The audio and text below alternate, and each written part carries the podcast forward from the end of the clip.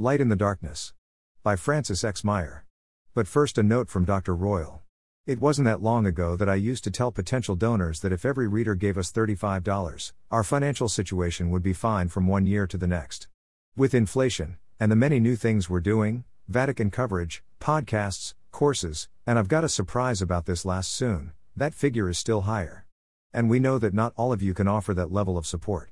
So those of us more fortunate have to make up for those less able. Don't get me wrong. We appreciate every bit of reader support, large and small, and are committed to making the very best use of it that we can. I don't need to belabor the point. But I wish we could double, triple, quadruple our efforts. Our situation in the church and the world, as I'm sure you've noticed, demands it. So please, click the button and play your part in the ongoing work of the Catholic thing. Now for Mr. Maier's column. Exactly 30 years ago this fall, Christopher Lasch delivered the manuscript for his book, The Revolt of the Elites and the Betrayal of Democracy, to W. W. Norton, his publisher. He'd written it with the help of his daughter Elisabeth Lasch Quinn, herself a distinguished scholar, while dealing with terminal cancer. He refused chemotherapy to keep his mind clear in completing his final text. And he died just a few months later, in February 1994. So, why would a dead historian and social critic with no religious faith warrant remembering by Christians, especially in a week marked by Thanksgiving? Two reasons. First, he had an outsized influence on the thinking of a whole generation of scholars, many of them Catholic.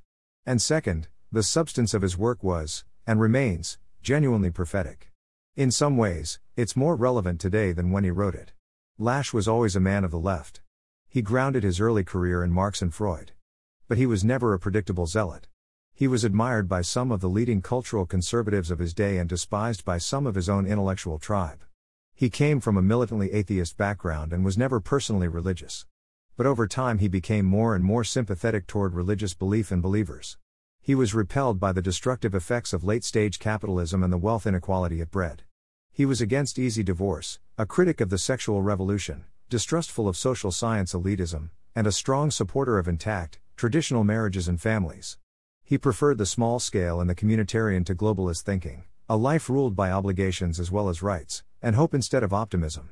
Lasch had a keen sense of social justice and the need for mature, engaged adults capable of unselfish action in sustaining the democratic process.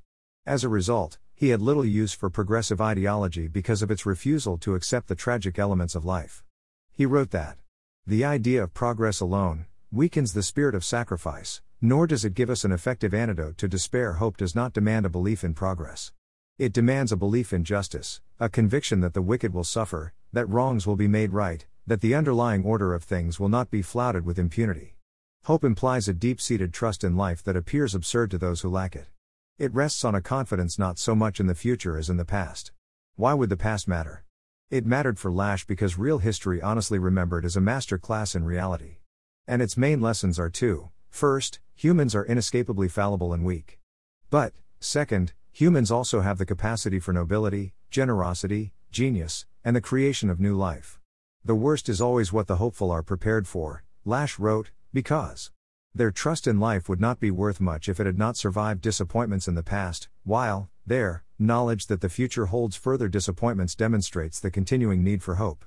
Believers in progress, on the other hand, though they like to think of themselves as the party of hope, actually have little need of hope since they, assume, they have history on their side.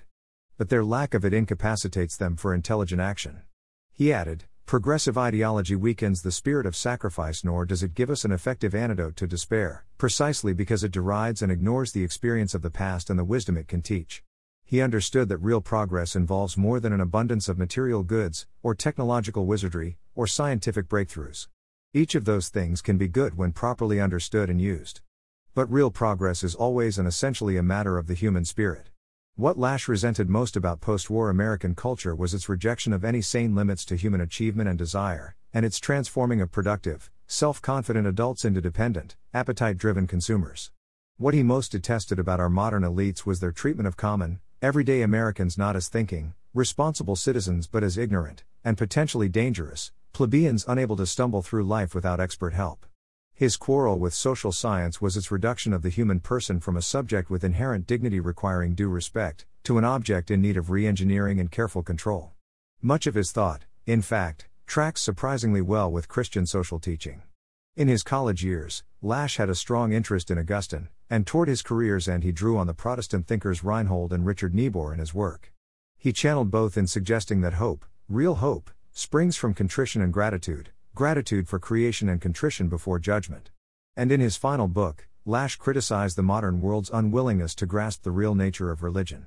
Real faith, seriously lived, he noted, is never a crutch but a challenge. And the deepest variety of religious faith arises, in every age, out of a background of despair. Religious faith asserts the goodness of being in the face of suffering and evil emphasis added.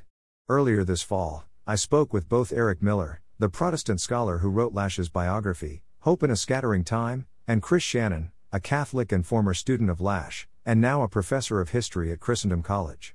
Both stressed one particular and outstanding quality in Lasch's character he was an honest man. He saw the world clearly, he wrote about it honestly, and he never allowed himself to squeeze reality and its awkward facts into an ideological straitjacket. I suppose the point is this light really does still shine in the darkness. In an age of malignant duplicity, there are still honest men. Christopher Lasch was one of them. But there are more. And it's another reason for gratitude this Thanksgiving.